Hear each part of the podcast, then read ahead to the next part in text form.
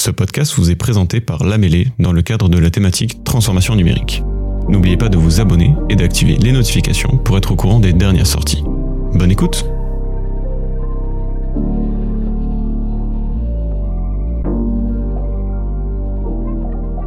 Dans cette saison, on parle optimisation des ressources et numérique responsable, et aujourd'hui de la facture électronique avec Pierre Dagrin. Bonjour Pierre. Bonjour Elise.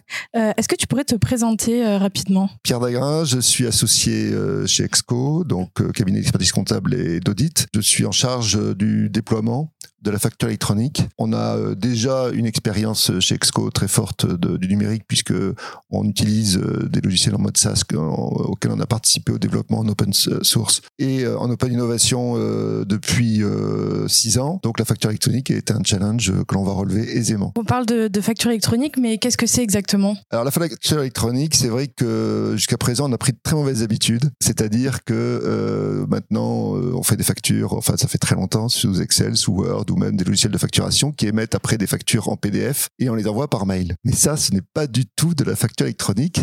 Euh, c'est même n'est pas reconnu par euh, l'administration fiscale. Euh, la vraie facture, c'est la facture que vous avez émise euh, et que vous, vous pouvez imprimer de logiciel de facturation. Mais le PDF que vous envoyez, c'est pas du tout une facture euh, qui est euh, sécurisée. La facture électronique, en fait, euh, elle est euh, née euh, avec la loi de finances de 2012 et qui a dit qu'en fait une facture électronique euh, c'était une facture qui était rendue fiable par une piste d'audit fiable. Une piste d'audit fiable, c'est tout le processus, c'est-à-dire qu'on peut euh, documenter l'ensemble du processus qui naît euh, de la commande jusqu'au règlement. Donc tout ça, ces éléments, tous ces éléments participent à la création de la facture. Et puis en fait, il y a eu l'article 153 de la loi de finances de 2020 euh, qui a lui défini euh, à la fois ce qu'était une facture électronique et le processus de mise en place de la facture électronique en France. Donc déjà, il a défini qu'une facture électronique, c'était euh, un fichier qui était euh, sous une norme, soit Facture X, soit C2I, soit UBL, et qui a dit que le processus de mise en place de la facturation électronique allait démarrer bah, dès 2021, euh, reporté à, à 2022 par une ordonnance, et puis rendu obligatoire le 1er juillet 2024, mais nous parlerons de ce processus plus tard. Oui, effectivement.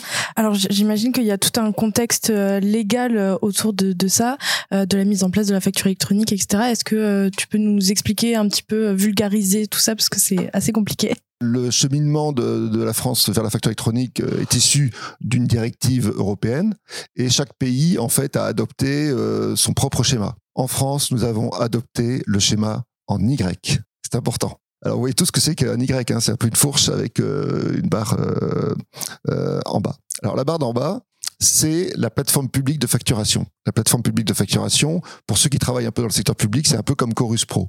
C'est euh, un portail sur lequel euh, on peut euh, saisir sa facture, on peut déposer un PDF, on peut euh, se connecter via une API et qui transmet toutes les informations au client. Là, pour Chorus Pro, c'est l'administration, c'est les collectivités territoriales, c'est tous les établissements publics, et qui transmettra, cette plateforme publique de facturation, qui transmettra demain vers des entreprises privées qui sont connectées, et également qui transmettra toutes les données, parce que ce qu'il qu'il faut pas oublier, c'est que quand même, la facture, c'est c'est pour entre un client et un fournisseur, mais c'est surtout pour l'État. Parce que sur la facture repose la TVA. Donc il faut que la facture, elle soit hyper fiable, parce que la TVA, c'est un peu moins de 30% du budget de l'État. C'est beaucoup d'argent public qui passe par les factures. Et donc la, la plateforme publique de facturation va descendre les données de facturation vers euh, l'administration fiscale pour le règlement de, la TVA. Après, euh, vous n'avez pas oublié qu'il y avait les deux fourches du Y. Euh, les deux fourches du Y, eh ben, c'est en fait les plateformes qui est la plateforme du fournisseur, donc de l'émetteur de la facture, et l'autre fourche, c'est la plateforme du client qui va recevoir la facture. Et la facture, elle restera dans les têtes de ces deux fourches. Et les têtes de, ce- de ces deux fourches, ce sont des plateformes de dématérialisation partenaires.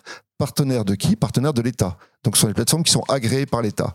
Donc, euh, les entreprises, elles auront l'opportunité soit de passer directement par la plateforme publique de facturation, soit par une plateforme de dématérialisation partenaire, pour ensuite transmettre les données de facturation au client pour que le client paye euh, la prestation ou l'achat de, matériel. Et euh, les données de TVA descendront directement vers l'État. Donc voilà, retenez bien que en fait, euh, il y a une structure en fourche avec une plateforme publique de facturation qui est en fait la base du système de la facture électronique en France et les PDP qui sont à la tête des deux, des deux fourches. Les entreprises auront le choix, à partir du 1er juillet 2024, soit de s'abonner à la PPF, plateforme publique de facturation, soit à une PDP ils opteront en fonction du choix. On pourra en reparler. Est-ce qu'il vaut mieux euh, euh, s'abonner à la plateforme publique de facturation ou à une plateforme de dématérialisation partenaire, en fonction des, de beaucoup de, de, critères en fait. Et les entreprises vont devoir réfléchir à cela d'ici le 1er juillet 2024. Et donc, euh, quelles sont les démarches à entreprendre? Alors, dans les grandes lignes, puisqu'on reviendra après dans, dans le détail, mais euh, concrètement, là, ça va être quoi euh, les, les, démarches à entreprendre pour les entreprises? Je vous ai parlé donc de trois normes de facture, Facture X, C2I, UBL. Eh bien, les entreprises doivent se rapprocher de l'éditeur de leur logiciel de facturation et de comptabilité, si c'est pas les mêmes. Alors il y a des gens qui utilisent Sage pour la facturation et pour la comptabilité, ou notre logiciel Théogest euh, qui fait de la facturation et de la comptabilité, pour vérifier que ces logiciels seront euh, auront intégré une de ces trois normes, Facture X, C2I, UBL, d'ici le 1er janvier 2024.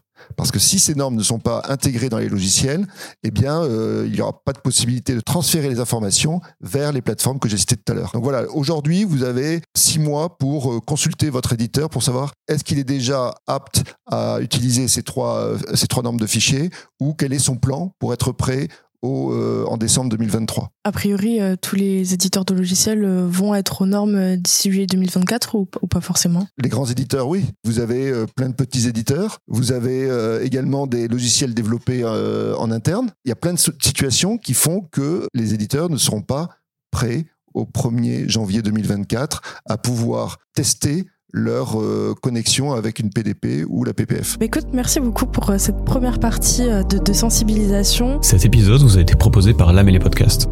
Pour plus d'informations sur notre écosystème et nos services, rendez-vous sur notre site internet www.lamélé.com ou retrouvez-nous sur nos deux lieux, la cantine by Lamélé et la cantine Toulouse.